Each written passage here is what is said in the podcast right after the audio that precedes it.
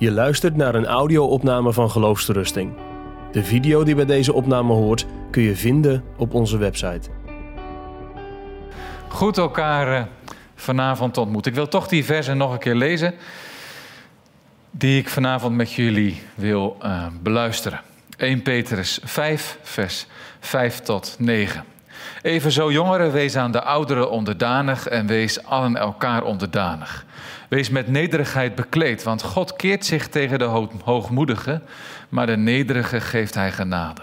Verneder u onder de krachtige hand van God, opdat hij u op zijn tijd verhoogt. Werp al uw zorgen op hem, want hij zorgt voor u. Wees nuchter en waakzaam. Want uw tegenpartij, de duivel, gaat rond als een brullende leeuw, op zoek naar wie hij zou kunnen verslinden. Bied weerstand aan hem. Vasten het geloof in de wetenschap dat hetzelfde lijden ook aan al uw broeders in de wereld opgelegd wordt. Beste vrienden, er gaat een stroom van tranen door de wereld. Ik herinner mij een gesprek met iemand die tegen mij zei: Er staat in de Bijbel dat de Heer alle tranen in zijn fles bewaart. Nou, als dat een beeld van onze tijd zou zijn, dan zou het in mijn geval misschien wel een tankwagen moeten zijn. Zo veel tranen. En ik keek haar aan en ik dacht: Ja, in jouw geval is dat denk ik nog waar ook. Zo veel tranen om dingen die je overkomen, die je niet begrijpt, die groter zijn dan jij, die sterker zijn dan jij en waar geen weerstand tegen te bieden is. Heren, wat overkomt mij nu? We zijn natuurlijk niet de enigen die die vragen hebben. De wereld om ons heen heeft die vragen ook. Je hoeft niet christelijk te zijn om, om vragen te hebben bij Gods leiding in je leven. Ik denk alleen al aan, aan die twee liederen uit de liedtraditie van de geest van onze tijd, zullen we maar zeggen. Alleen Dietrich, jaren 60, vorige eeuw, die te midden van al dat lijden uitriep in haar, in haar lied het antwoord, mijn vriend, dat weet alleen de wind. Het antwoord, mijn vriend, dat weet alleen de wind. Met andere woorden, er zijn geen antwoorden. Of Piet Seeger, die, die het zong. We will overcome. Er komt een moment, dan zijn we er door. De mate waarin die, die liedteksten destijds populair waren, laten ons zien dat dit blijkbaar een diepe vraag is. Als ik ergens doorheen moet, hoe dan? En daar waar je op een planeet ergens in het grote heelal je weg moet zien te vinden, alleen daar, daar blijft het ook bij die vraag. En dan wordt het antwoord, ja, waarom? Dat weet alleen de wind. Goddank is het anders. Goddank is er een antwoord, te midden van alle vragen. Maar het zijn wel trage vragen. Het zijn wel vragen waar ik niet 1, 2, 3 een antwoord op heb. En ik zeg het in alle eerlijkheid soms tegen iemand als iemand mij de vraag stelt: mag ik de waarom-vraag stellen? Dan zeg ik ja, die mag je stellen, die wordt in de Bijbel ook gesteld. Maar besef wel, het zijn trage vragen waar je in dit leven soms maar moeizaam een antwoord op vindt. En sommige vragen vinden geen antwoord in de tijd. En ik moet je heel eerlijk zeggen dat ik op dit punt zelf ook een verandering onderga.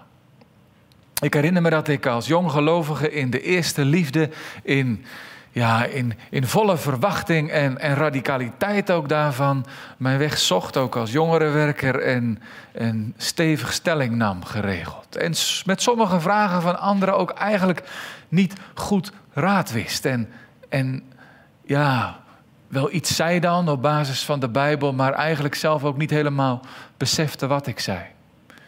En als ik de afgelopen pak een beetje 15 jaar terugkijk, en hoe kort is dat eigenlijk, dan ervaar ik zelf, hoeveel te meer als ik weer 20 jaar verder ben, dat sommige trage vragen wel degelijk hun antwoord vinden.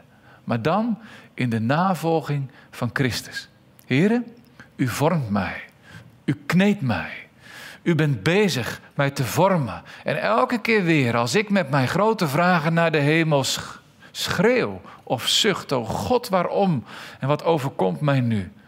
Dan is inmiddels het besef, o Heer Jezus Christus, doe mij uw voetstap drukken. U weet wel wat u doet.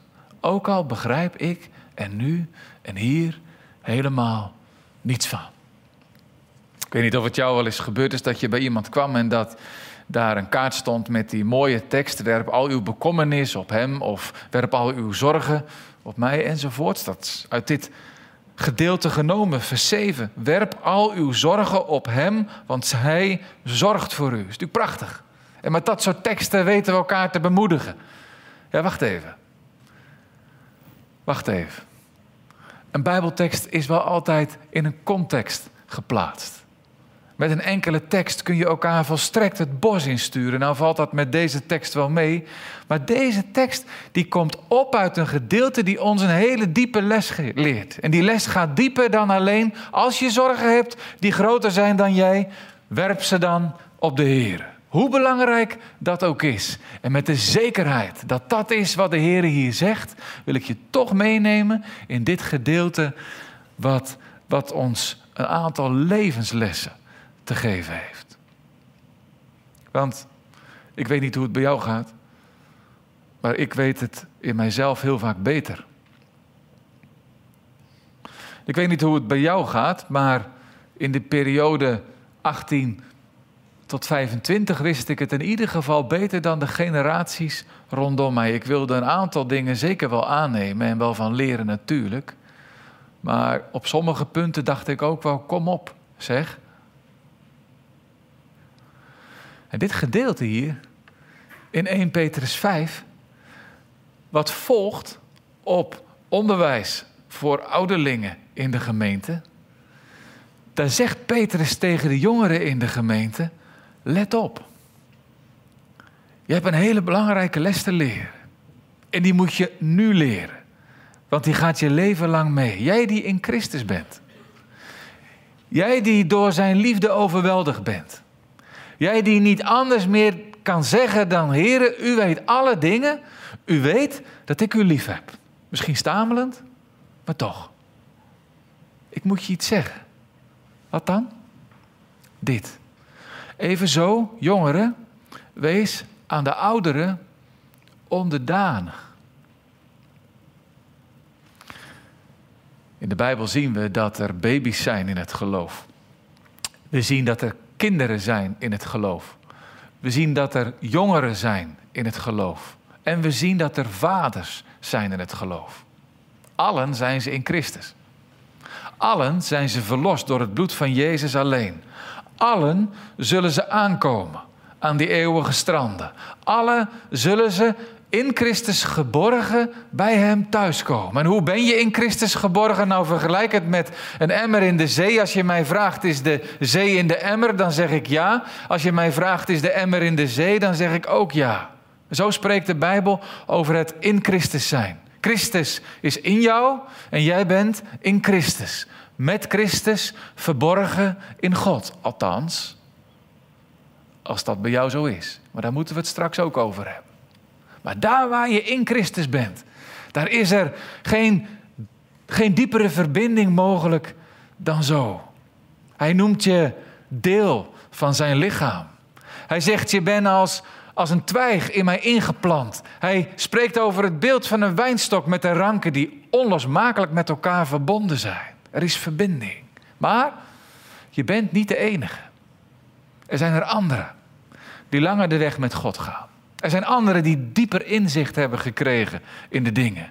Er zijn anderen die levenservaring hebben en die je nodig hebt onderweg. Dat is zo machtig aan de christelijke gemeente. Je zit daar niet alleen.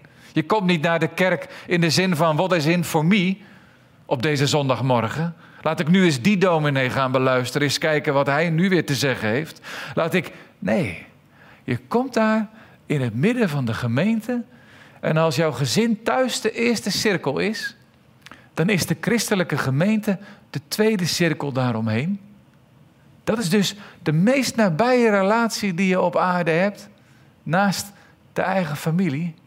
En daarbinnen hoor je het woord van God zoals het tot je komt.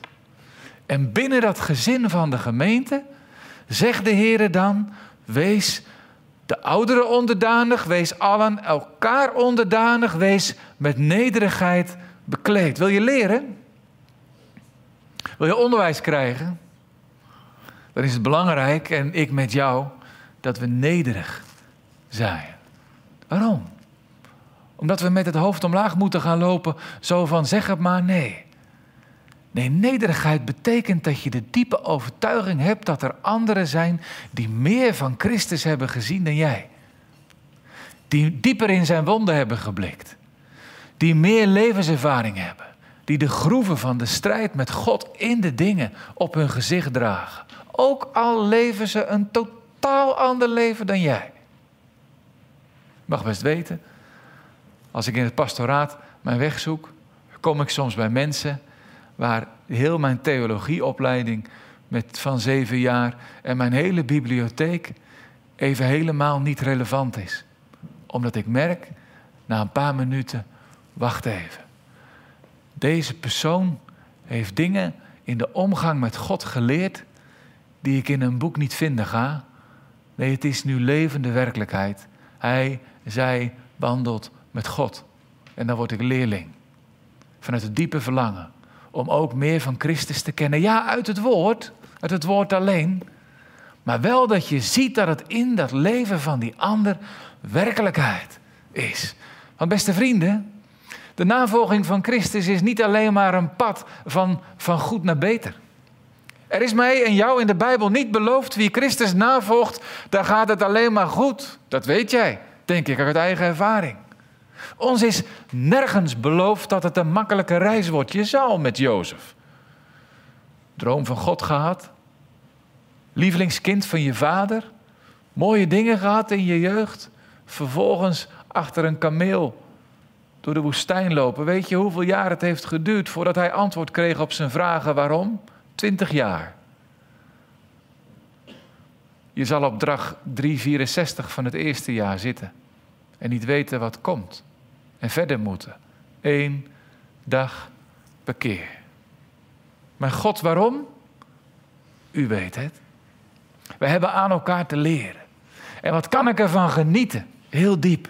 Als ik merk dat iemand anders vanuit de ervaring van de omgang met God, en dan is die soms ook jonger dan ik, dingen geleerd heeft die ik zo graag ook zou willen kennen.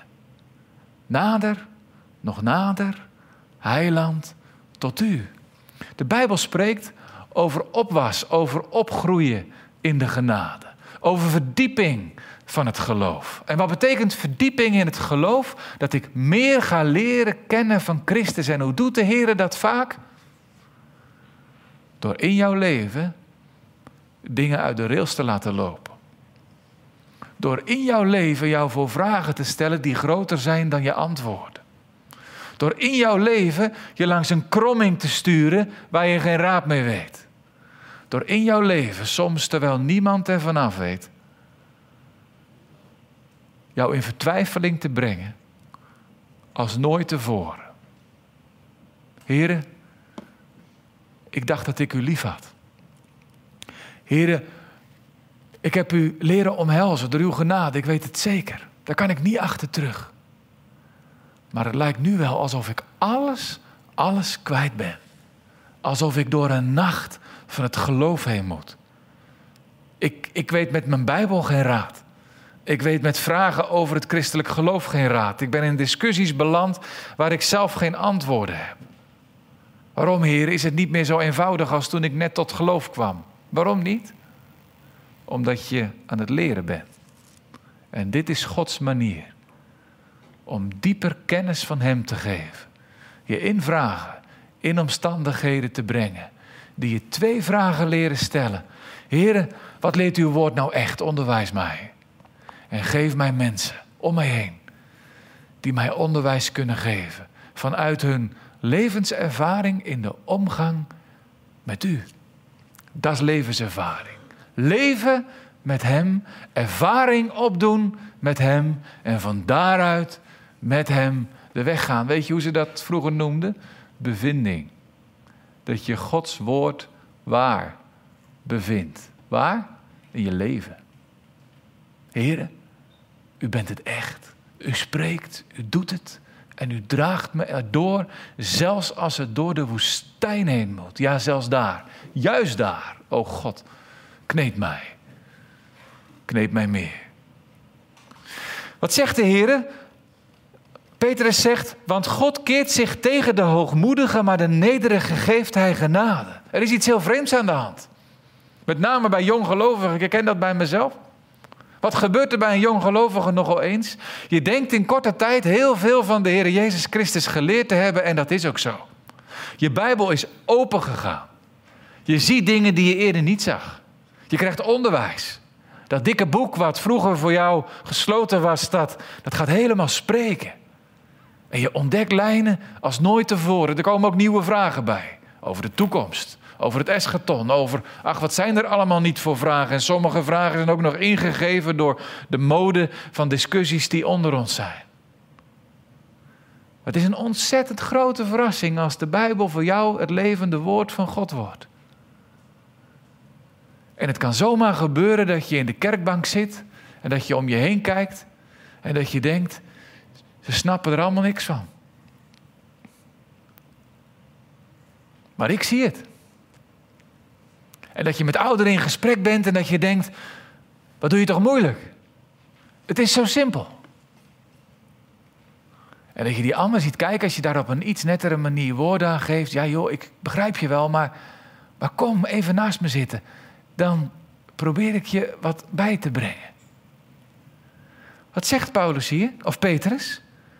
God keert zich tegen de hoogmoedige, maar de nederige geeft hij genade. Kijk, als je op een gegeven moment denkt dat je het weet, dan neem, neemt je bereidheid om te leren af. Althans, zo gaat het bij mij. Dan wil ik het vooral vertellen.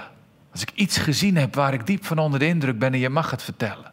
Vertel Gods grote daden maar in je leven. Maar houd je oren en ogen open. Er was een fariseer in de tempel. En die ging God vertellen hoe het zat. Je weet hoe hij wegging. Hij kreeg geen zegen. En er was een man helemaal achteraan. Die eerlijk moest beleiden. Heren, ik heb het helemaal vergooid. Wees mij zondaar genadig. En hij ging gerechtvaardigd naar huis. De Heere ziet de nederige aan, altijd weer. Mag ik je vragen, hoe ga je tot God?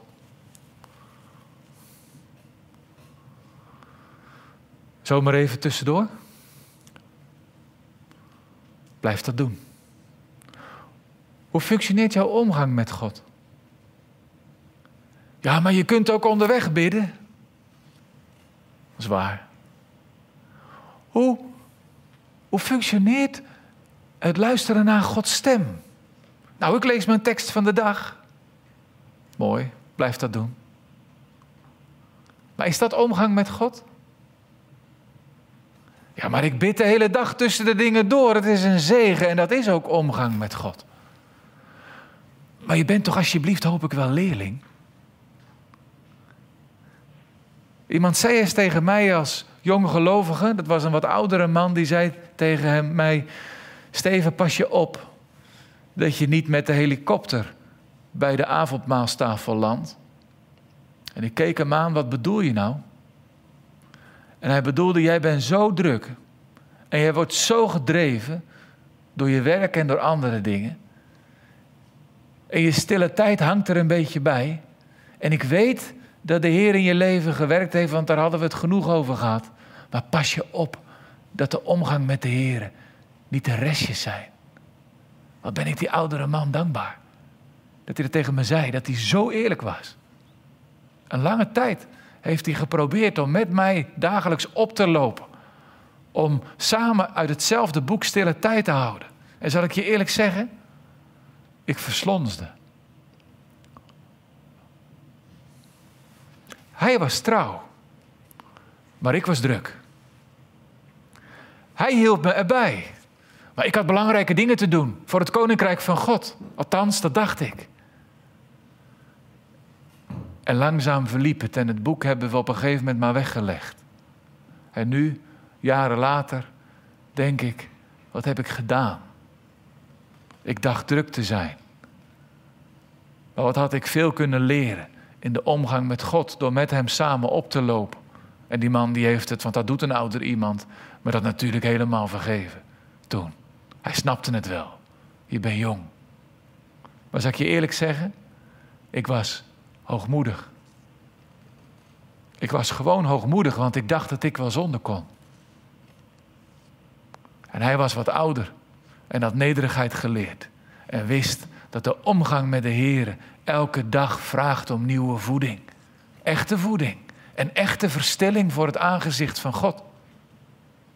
Echte stille tijd waarin je jezelf erbij haalt en alle andere stemmen het zwijgen oplegt. Beste vrienden, er zijn er onder jullie voor wie dit een dagelijks ritme is. Om in de stilte in te keren tot de Heer. Maar ik bid je of je eerder dan mij de les wil leren die zo ontzettend noodzakelijk is. Dat je echt elke dag aan het begin van de dag ruim tijd inruimt voor God. Want daar geeft Hij onderwijs. Daar kun je je vragen bij te, kwijt. Het is echt te laat als je in de crisis komt en dan nog moet leren bidden. En het kan zijn dat als je in de crisis komt en dan alsnog leert bidden, dat de Heer je dan eerst laat voelen, vriend. Je lijkt me zo lang niet nodig te hebben gehad. Nu laat ik jou even wachten. Hoe ging Daniel de crisis in als oude man? Vanuit de dagelijkse omgang met God. Daniel die een leven erop had zitten. Waarschijnlijk was die man rond de tachtig. Die dat patroon van drie keer per dag omgang met God als een vast onderdeel in zijn leven maakte. Toen de crisis kwam, zijn leven ervan afhing. Hij dreigde in de leeuwenkuil te belanden. Toen deed hij niets anders dan gisteren en eergisteren. Wat dan? Stille omgang met God. Waar de vragen van vandaag meegingen met hem in dat patroon wat er elke dag al was. En door de crisis heen, ga Daniels leven maar lezen. Heeft hij steeds dieper geleerd wat het betekende om God na te volgen. Hij leert je door ervaring. En in het leven leer je Gods woord waar bevinden.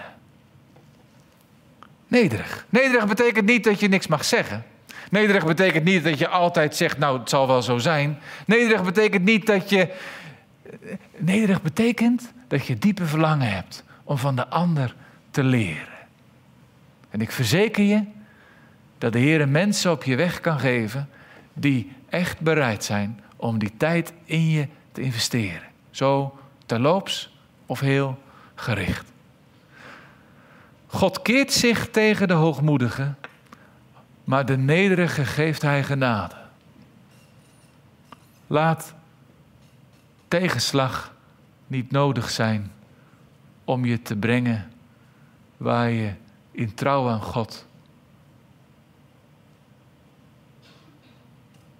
kan komen.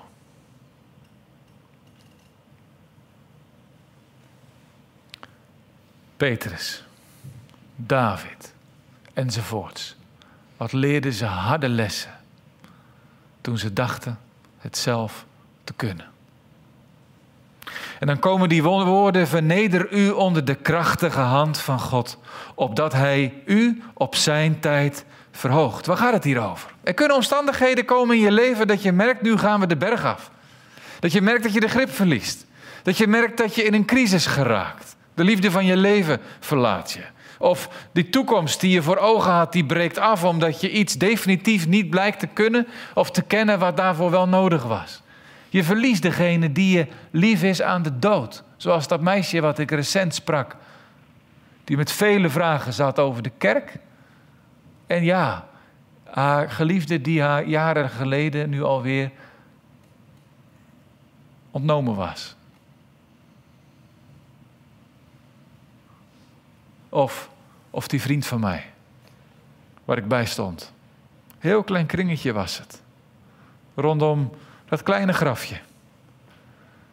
Waar hij in afdaalde. Met dat mandje. Van dat kindje. waar hij vernield, maar wat het leven niet mocht zien. Hij daalde daar letterlijk af om het daar achter te laten. Om daarna langs het trapje weer omhoog te gaan. Terug het leven in. Mijn God, waarom overkwam ons dit? Op heel veel dingen heb ik geen antwoord in het pastoraat. Maar dit is wat ik zelf heb moeten leren en ik hoop jij met mij en anders komt het.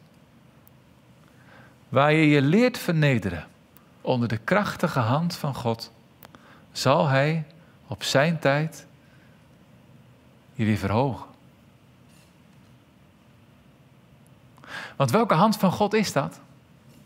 Beste vrienden, dit is de hand van God die de schepping boetseerde.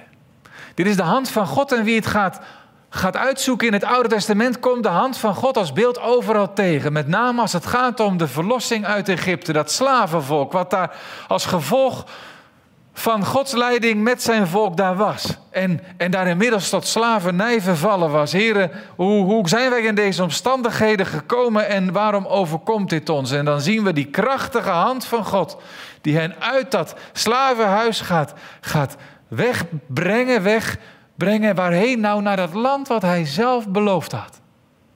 Als de Heere Daniel aan, of als Daniel de Heere aanroept, dan, dan herinnert hij de Heere hier aan. Heere, toen en daar, uw krachtige hand. En we zien het als een patroon door de Bijbel heen. Die krachtige hand van God tot verlossing. Ja, zeg jij maar, ik, ik heb nu de ervaring dat die hand mij neerdrukt. Ik heb nu de ervaring dat die hand mij, mij in omstandigheden brengt waar ik helemaal niet wil zijn. Of zoals iemand tegen mij zei, het lijkt wel alsof God in deze omstandigheden, zoals dat bij een van de profeten staat, mij een loerende beer is geworden. Alles is tegen mij. Verneder u. Je. Onder de krachtige hand van God. Opdat Hij je verhogen te zijne tijd. En vanuit die vernedering, vanuit die overgave, vanuit dat het in gebed brengen, heren, ik begrijp uw weg niet, maar u bent mijn God.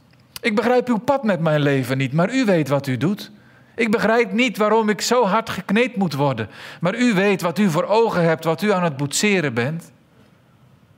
Vanuit dat geleerde vertrouwen leer je dan ook die mooie tekst die op dat kaartje staat bij mensen in de kast of misschien aan jou nog wel eens verzonden wordt. Werp al uw bekommernis, al uw zorgen op Hem, want Hij zorgt voor u. Vanuit het je vernederen, vanuit het gebed in de stilte, vanuit het knielen onder die krachtige hand. O God, wat u doet, ik begrijp u niet, maar ik vertrouw u wel. Daar leren we wat onze zorgen op Hem te werpen. In het Grieks is dit dus één doorlopende zin. Hè? Dus als je die zin los op een kaartje tegenkomt, gaat er echt iets mis. In het Grieks zijn vers 6 en 7 één doorlopende zin. Verneder u onder de krachtige hand van God, opdat Hij u op zijn tijd verhoogt. Werp al uw zorgen op Hem, want Hij zorgt voor u. En in het Grieks begint dan dat zevende vers met alle. Het belangrijkste woord komt in het Grieks altijd eerst. Al uw zorgen. Welke? Heren, mag ik dit of dat bij alle? Bij de Heren is er geen, geen zorg die je niet op Hem mag werpen. Het kleine en het grote. Zo begint toch je dag. Heere God, ik heb deze dag voor mij liggen. En dan helpt het zo, zoals ik van iemand leerde die wat meer levenservaring heeft. Luther, als wat oudere man, om als je dan ochtends de Heer zoekt dat gebed wat orde te geven, bijvoorbeeld aan de hand van het Onze Vader of de twaalf artikelen. En ik ben het gaan doen en ik verzeker je, het, het helpt. Ik geloof in God de Vader, de almachtige schepper van de hemel en aarde. O God, op deze dag kom ik tot u. U hebt de wereld geschapen. U kunt alle dingen. Mijn zorgen worden daarbij, jongens, echt zo klein als ik besef dat Hij die Vader is. Ik geloof enzovoort. Ga de twaalf artikelen in je gebed maar eens langs. Om dan bij al die artikelen jouw dag die voor je ligt aan hem voor te leggen. Beste vrienden, je hoeft niet te bidden voor de komende drie maanden. Mag. Je hoeft niet te bidden voor over zes jaar. Het mag wel.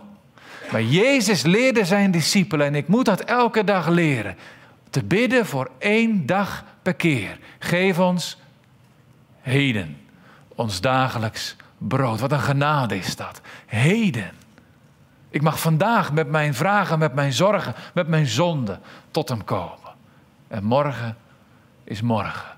En dan zal hij zorgen. Beste vrienden, al je zorgen op hem, maar ook al je zonden, al je, al je gebrokenheid, al je falen, al je, al je afval ook in het geloof. Oh God, wat ben, ik, wat ben ik weggedwaald bij u gisteren en eergisteren. Wat heb ik een fantasie toegelaten waar ik van dacht ze nooit meer te hebben, enzovoort. Vergeef mij. Wees om Jezus wil mij genadig.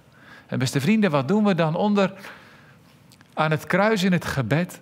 Dan blikken we in de wonden van Jezus Christus.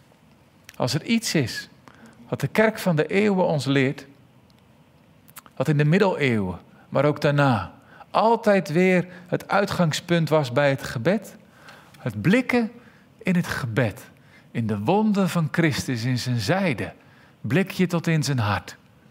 De wonden in zijn handen. Bid in het gebed rondom het kruis, rondom het gekruisigde lichaam van Christus. Waarbij je steeds weer voor ogen mag stellen dat hij als het lam van God werd geofferd, werd geslacht. We komen niet voor het aangezicht van een onpersoonlijke God.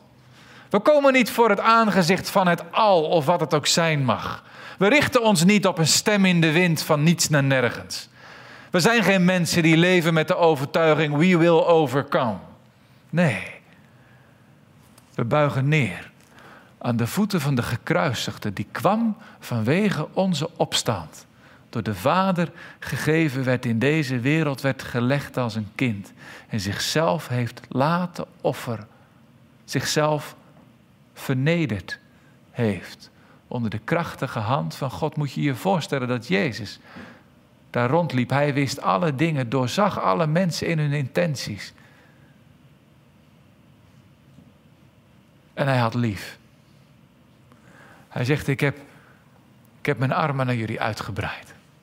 Zoals een, zoals een hen voor haar kuikens. En waar was je nou? Jij die nog buiten Christus bent. Die net moest zeggen in Christus. Nee, dat ben ik niet. Ik heb wel veel vragen, maar ik leerde God niet vertrouwen op zijn woord. Beste vriend,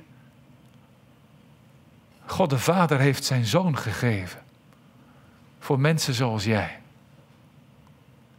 Hem zo vernederd dat hij mens werd in vlees als jij, opdat hij in jouw plaats zou sterven. Ga je aan hem voorbij? Echt? Ga je hoogmoedig aan hem voorbij? Dat is hoogmoed, hè? We gaan verloren vanwege ons ongeloof. Waar hij zegt, ik voor u, voor jou, dat jij anders de eeuwige dood zou moeten sterven. Hou jij de nek recht? En loop je vraagstellend door? Ik bid je van Christus weeg. Buig toch neer aan de voet van het kruis. Met hem is er een weg door. In zijn wonden, in zijn bloed is volkomen verzoening. En ik kan je niet beloven dat je leven eenvoudig zal zijn, in tegendeel overrekende kosten. Maar wie eerst het koninkrijk van God zoekt, krijgt wel alles erbij. En het is mijn ervaring dat Gods schuren vol zijn. Dat Hij voorziet. Dat Hij de God is. Bij wie mogelijkheden zijn daar waar onze mogelijkheden verstorven zijn. Mijn verlegenheid is altijd weer Zijn gelegenheid. Hij is een God die hoort, werkelijk. En die door zijn woord onderwijs geeft. Je door de woestijn heen trekt soms. Of door, door, door de nood, door de pijn heen. Maar wel thuis brengt. En er zijn er vele miljoenen je voorgegaan. En let wel, buiten hem is ook geen leven. Maar ga je werkelijk eeuwig onder. Met de Satan en hen die hem toebehoren. Ik bid je. Kom tot het kruis. Tot verlossing. Ja, en dan is navolging niet eenvoudig. Kort, die laatste verse, wees nuchter en waakzaam. Want uw tegenpartij, de duivel, gaat rond als een brullende leeuw. Je denkt toch niet aan je eigen krachten weerstaan? Kom nou. Op zoek naar wie hij zou kunnen verslinden. Bied weerstand aan hem. Vast in het geloof, in de wetenschap dat hetzelfde lijden ook aan al uw broeders in de wereld opgelegd wordt. Ik heb die jongens in de ogen gekeken, hè?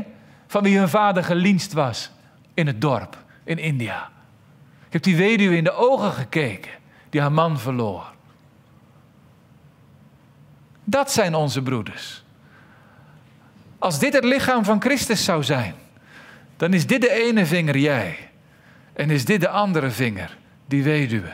En ze zijn deel van datzelfde lichaam waarvan hij het hoofd is. En waar één lid leidt, lijden alle leden mede. En hij zorgt voor hen, daar ver weg in India of waar mensen ook lijden omwille van het evangelie. En jij bent hier. En jij moet dwars door de, de gure wind van een wereld die niet zit te wachten op Jezus Christus. Maar waar je in hem bent en hij in jou, is er een weg door. En leert hij je elke dag weer door zijn woord al vaster op hem te vertrouwen. En waar jij het gevoel hebt, oh God, nu lijkt het alsof ik van de benen ga. Nu lijkt het alsof ik in een storm kom waar ik niet doorheen kom. Denk dan aan die andere broeders in de wereld, die beproefd worden als jij. Zie op het lam van God, wat de zonde der wereld wegneemt. En besef, hij laat geen lipmaat achter op deze aarde. Met heel zijn lichaam zal hij straks in eeuwigheid thuis zijn. De strijd tegen de duivel is een strijd vanaf de knieën. En in die strijd ga je het woord van God waar bevinden. Heren, ik vroeg om wijsheid. En u gaf mij problemen. Heren, ik vroeg om geloof. En u ontnam mij al mijn zekerheden. Heren, ik was hoogmoedig. En u brak mij. En ik leerde volgen. Heren, nu kan ik alleen nog lief hebben. Zend mij mensen op mijn weg om ze lief te hebben. Zoals u lief had. En dan blijft, dat is echt een realiteit, jongens. En dat merk je aan oudere gelovigen. Als het goed is, dit over. En de meeste van deze is de liefde. Omdat Hij ons eerst heeft liefgehad. We hoeven niet vooruit te vluchten in het eschaton. Was ik maar aan die eeuwige stranden, was ik maar thuis, hoewel je verlangen dat mag zijn. Nee, je bent nu waar Petrus in 1 Petrus 1 mee inzet, net als Abraham, een vreemdeling, een pelgrim op de aarde. We leven vandaag. Een christen leeft niet enkel met de gedachte was ik maar thuis. U heeft mij in deze tijd geroepen. Doe mij vandaag een discipel zijn. Met alles wat het kost. In het vaste vertrouwen dat ik eens bij u thuis kom. Jongens, ik verlang naar die dag. Maranatha. Kom, Heer Jezus. Ben jij daar? Kom dan mee. Zul je daar niet zijn? Dan bid ik je. Vlucht naar het kruis. Want ik kan je veel beloven, maar niet. Maar niet dat je nog één dag ouder wordt. Vlucht naar het kruis. Vandaag. Tot je behoudt. En in al het andere zal Hij voorzien. Ik dank je wel. Je luistert naar een podcast van Geloofsterusting. Wil je meer luisteren, lezen of bekijken? Steun dan ons werk en ga naar de website geloofsterusting.nl.